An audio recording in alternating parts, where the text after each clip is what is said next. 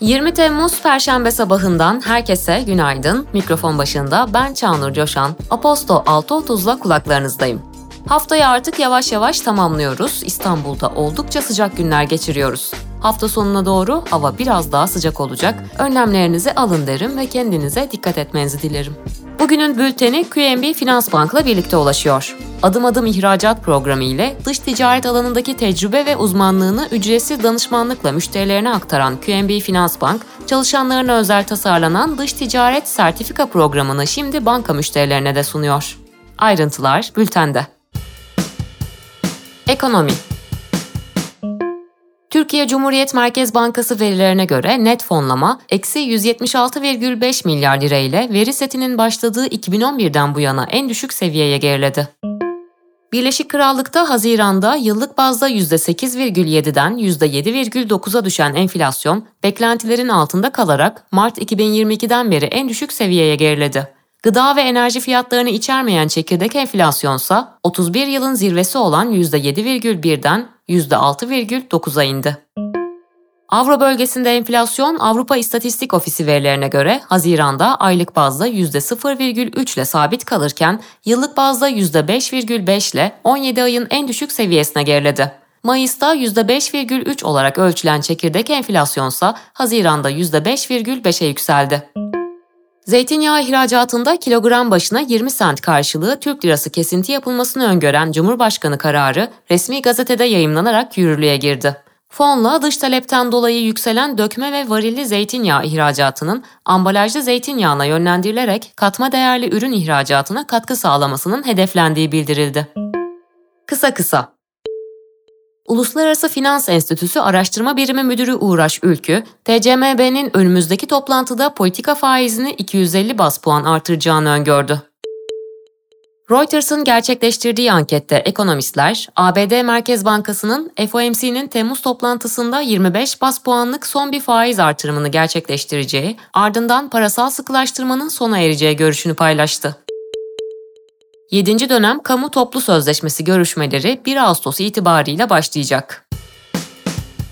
İş dünyası ve finans Türkiye'de e-ticaret sektörü satış hacmi 2022 sonunda %110 artışla 801 milyar lira büyüklüğüne ulaştı. Türkiye'deki e-ticaret işlem sayıları da bir önceki yıla göre %43 artışla 4,8 milyar adede yükseldi. Sivil Havacılık Genel Müdürlüğü tarafından havayolu şirketlerine iç hatlardaki tek yön uçuşlarda uygulanan tavan fiyat yaklaşık %43'lük artışla 1150 liradan 1650 liraya yükseltildi. 2013 yılında başlatılan tavan fiyat uygulamasında üst limit 2022 başında 599 liradan 1150 liraya revize edilmişti. Edirne Ticaret ve Sanayi Odası, şehrin gastronomi turizminin başlıca ürünlerinden olan coğrafi işaretli tava ciğerine 180 lira tavan fiyat uygulaması getirdi. NTV'nin haberine göre kentteki çok sayıda ciğerci ise tavan fiyatı uygulamama ve tarifenin altında 140 liradan satma kararı aldı. Avrupa Otomobil Üreticileri Birliği verilerine göre Avrupa'da araç tescilleri Haziran'da %19 artışla 1,27 milyon adede ulaştı. Satışlardaki yükseliş serisi 11. ayına taşındı. Elektrikli araç satışları %55 artarken dizel araç teslimatları ise %10 azaldı. Goldman Sachs'ın karı, tüketici işlerinden çekilmesi ve yatırım değerlerinin düşmesiyle ikinci çeyrekte %60 azalarak piyasa beklentilerinin altında kaldı.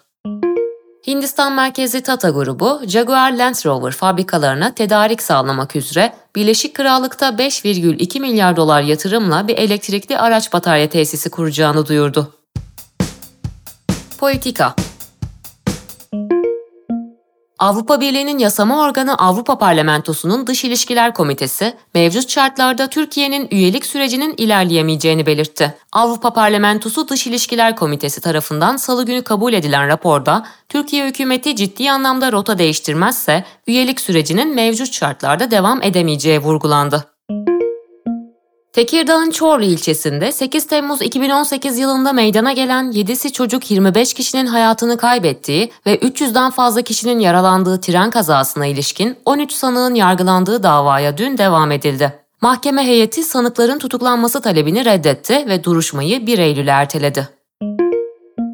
Cumhurbaşkanı Erdoğan, Körfez ülkelerini ziyareti kapsamında dün Birleşik Arap Emirlikleri'ne gitti. Erdoğan, Birleşik Arap Emirlikleri Devlet Başkanı Şeyh Muhammed bin Zayed Al Nahyan tarafından resmi törenle karşılandı. Erdoğan ve Al Nahyan daha sonra heyetler arası görüşmeye geçti. Rusya, Birleşmiş Milletler ve Türkiye'nin arabuluculuğuyla geçen yıl Temmuz ayında imzalanan ve pazartesi günü askıya aldığını açıkladığı Tahıl Koridoru Anlaşması'na geri dönmek için Birleşmiş Milletler'e 3 ay süre verdi. Ukrayna, Rusya'nın geçtiğimiz akşam Odessa limanına düzenlediği hava saldırılarıyla tahıl ihracatı altyapısına zarar verdiğini bildirdi. Ukrayna, Romanya'ya geçici bir nakliye yolu kurduğunu belirtti. Fransa'da Nahalem'in polis tarafından öldürülmesi sonrası başlayan protestolarla ilgili 700'den fazla kişi hapis cezası aldı. Adalet Bakanı sert ve sistematik bir karşılık vermek son derece önemliydi dedi. Doğu Afrika'nın en gelişmiş ülkesi Kenya'da artan hayat pahalılığı ve vergi zamlarına karşı yapılacak 3 günlük protestolar öncesi başkent Nairobi ve iki bölgede okullar tatil edildi. Daha önce düzenlenen protestolarda 15 kişi yaşamını yitirmiş, yüzlerce kişi tutuklanmıştı. Teknoloji ve girişim Birleşik Krallık rekabet düzenleyicisi ABD merkezli teknoloji şirketi Broadcom'un yazılım şirketi VMware'i 69 milyar dolara satın almasını geçici olarak onayladı.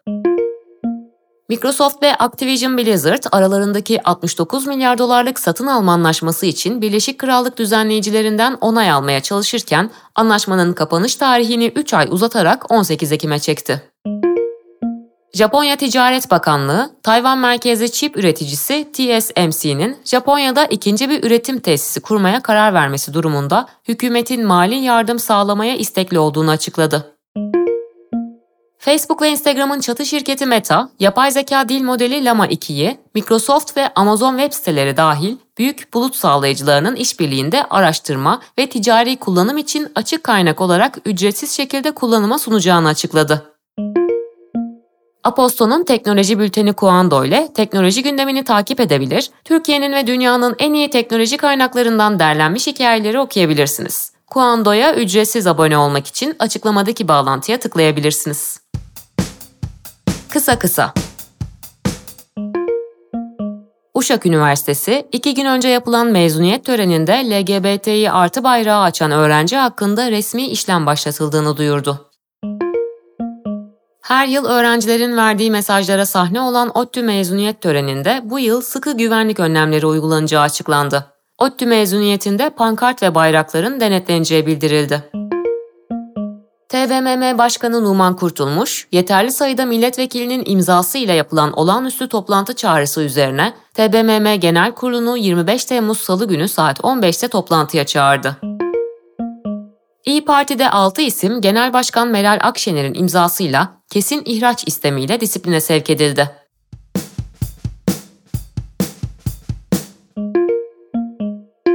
Günün hikayesi. Sızıntı, İmamoğlu'nun toplantısı tartışma yarattı. Sevgili ilkim emirler sizler için kaleme aldı. İstanbul Büyükşehir Belediye Başkanı Ekrem İmamoğlu'nun yönettiği bir Zoom toplantısının 14 dakika 39 saniyelik kaydı sızdırıldı. Sızdırılan bölümde toplantıya İmamoğlu'nun başkanlık ettiği, toplantının henüz başladığı anlaşılıyor. Toplantıda toplanan imzalarla olağanüstü parti meclisi toplantısı yapılabilir mi? Alternatif bir kurultay süreci olabilir mi? Buna dair bir zemin var mı konuları konuşuluyor. Detayları bültende bulabilirsiniz.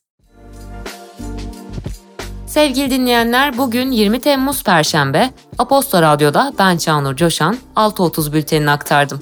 Ve bugünün bülteni QNB Finans Bank'la birlikte ulaştı. Evde, arabada, yolda sesim size her nerede ulaşıyorsa bugününüzün güzel geçmesini diliyorum. Aposto Radyo'da tekrar buluşmak dileğiyle. Hoşçakalın.